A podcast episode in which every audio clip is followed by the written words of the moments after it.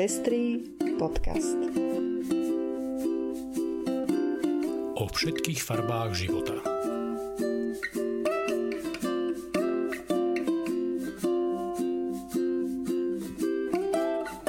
Vítame vás pri 74. vydaní Pestrých správ. Toto sú informácie, ktoré prinášame. Francúzsko schválilo zákaz konverzných terapií. Nemecký splnomocnenec pre náboženstva chce rovnaké podmienky pre všetky viery. LGBTI ľudia žijú v Afganistane v ohrození. Vyše 100 predstaviteľov nemeckej katolíckej cirkvi dalo coming out. Transrodoví ľudia čelili v pandémii vyššiemu riziku nedostatku jedla. Mnichovský kardinál po odhalení sexuálnych škandálov neodstúpi. Ja som Lucia Plaváková. A ja som Ondrej Prostredník. Ďakujeme, že viacerí nás už podporujete a tešíme sa, že vám záleží na šírení osvety v oblasti ľudských práv a ochrany menšín. Ak sa chcete pridať k našim podporovateľom, nájdete si náš profil na patreon.com. Srdečná vďaka a príjemné počúvanie. Francúzsky parlament jednohlasne schválil zákaz tzv. konverzných terapií. Dôsledky novej legislatívy by mali pocítiť ľudia, ktorí poskytujú údajnú zmenu sexuálnej orientácie či rodovej identity, pričom monitorovanie dodržiavania novej legislatívy by sa malo zameriavať aj na tých, ktorí označovali LGBT ľudí za chorých. Porušenie prijatého zákazu je možné postihnúť trestom odňatia slobody na 2 roky a pokutami do 30 tisíc eur. V kvalifikovanej skutkovej podstate, to je v prípadoch konania voči maloletým alebo inak zraniteľným ľuďom, je možné udeliť trest odňatia slobody 3 roky a pokutu 45 tisíc eur. Niečo liečiť, skonštatovala Lorenz van Sennenbroek, ktorá stala pri presadení tejto legislatívy v parlamente. Elizabeth Moreno, ministerka pre rovnoprávnosť a diverzitu, opísala tzv. konverzné terapie ako barbarské a dodala, že utrpenie, ktoré spôsobujú, veľmi často zanecháva nezmazateľné stopy na telách i mysliach. Emmanuel Macron po prijatí zákona tweetol podporné vyjadrenie so slovami, že byť sám sebou nie je zločin, preto nie je čo liečiť. Nový nemecký splnomocnenec pre náboženstva a svetonázory Frank Schwabe hovorí, že jeho dôveryhodnosť v zahraničí je úzko prepojená na to, ako náboženskú slobodu a slobodu ľudí bez význania uplatňuje Nemecko na svojom území.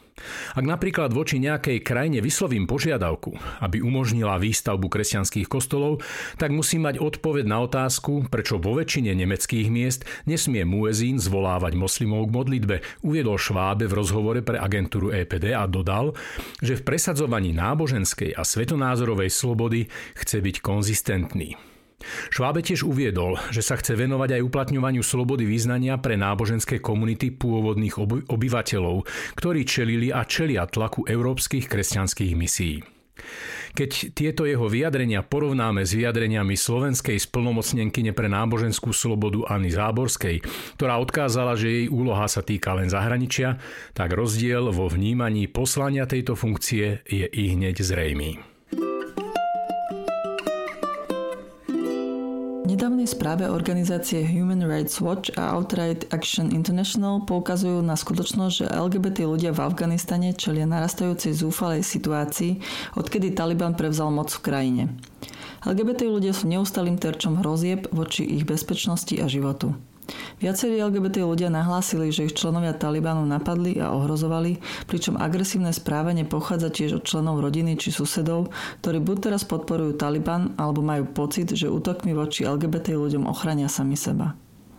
Pre LGBT ľudí, ktorí by chceli z Afganistanu utiec, existuje len veľmi málo možností, keďže aj väčšina susedných krajín Afganistanu kriminalizuje vzťahy medzi osobami rovnakého pohľavia. Viac ako 100 queer a nebinárnych predstaviteľov katolíckej cirkvi v Nemecku oznámilo svoj coming out minulý pondelok. Zároveň vyslovili požiadavku zásadnej reformy katolíckej cirkvi v jej vzťahu k LGBT ľuďom. 125 členná skupina zahrňa kňazov a zamestnancov cirkevných škôl a cirkevnej administratívy. Vo svojom vyhlásení požadujú koniec diskriminácie a vylúčenia, ktoré doteraz pociťujú v prostredí cirkvy.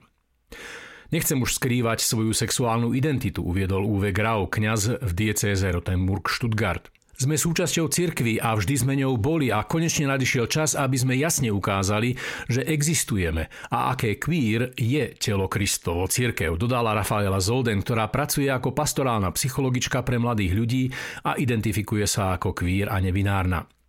Po nedávnom kolektívnom coming ľudí zo showbiznisu v Nemecku je to ďalší takýto krok. Aj keď si niečo podobné v podmienkach slovenskej katolíckej cirkvi asi len ťažko vieme predstaviť, v iných segmentoch slovenskej spoločnosti by to snáď až také nepredstaviteľné nebolo. Správa, ktorú vypracoval Williams Institute, ukázala, že transrodoví ľudia čelili počas pandémie trojnásobne vyššiemu riziku nedostatku jedla oproti cisrodovým ľuďom. Nedostatok jedla je definovaný ako situácia, kedy niekedy alebo často nemala daná osoba dostatok jedla v priebehu posledných 7 dní. Až 25% transrodových ľudí uviedlo, že trpelo nedostatkom jedla v porovnaní s 8% cisrodových ľudí.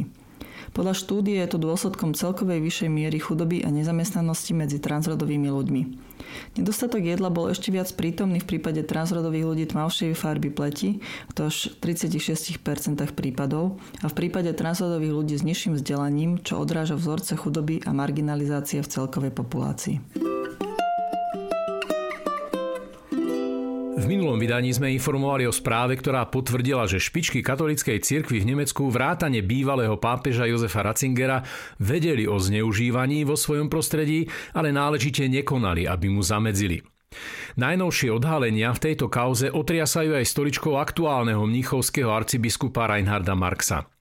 Ten však oznámil, že svoju rezignáciu neponúkne. Informoval o tom na štvrtkovej tlačovej konferencii Mnichovsko-Frajsenskej arcidiecézy. Bol to totiž práve on a jeho tým, kto objednal vyhotovenie vyšetrovacej správy, ktorá odhalila nedostatky jeho predchodcov. Hoci v dvoch prípadoch sa nekonanie ukázalo aj pri jeho osobe. Najviac prípadov zamietol pod koberec jeho predchodca Friedrich Vetter až 21 a Jozef Ratzinger 4. Arcibiskup Marx ponúkol pápežovi svoju rezignáciu ešte minulý rok, ten ju však neprijal. Marx je teraz odhodlaný dotiahnuť vyšetrovania do konca a prevziať zodpovednosť aj vo vlastnom prípade. Láska a sloboda prejaviť ju vždy patrili medzi fundamentálne ľudské potreby, bez ktorých si málo kto dokáže predstaviť šťastný a zmysluplný život. Historická výstava Loading Love odkrýva nepoznané príbehy zakázanej lásky za posledných 100 rokov na našom území, ktoré sa nám razantne a aktuálne prihovárajú aj dnes. Akým prekážkam v minulosti čelili muži, ktorí milovali mužov a ženy, ktoré ľúbili ženy?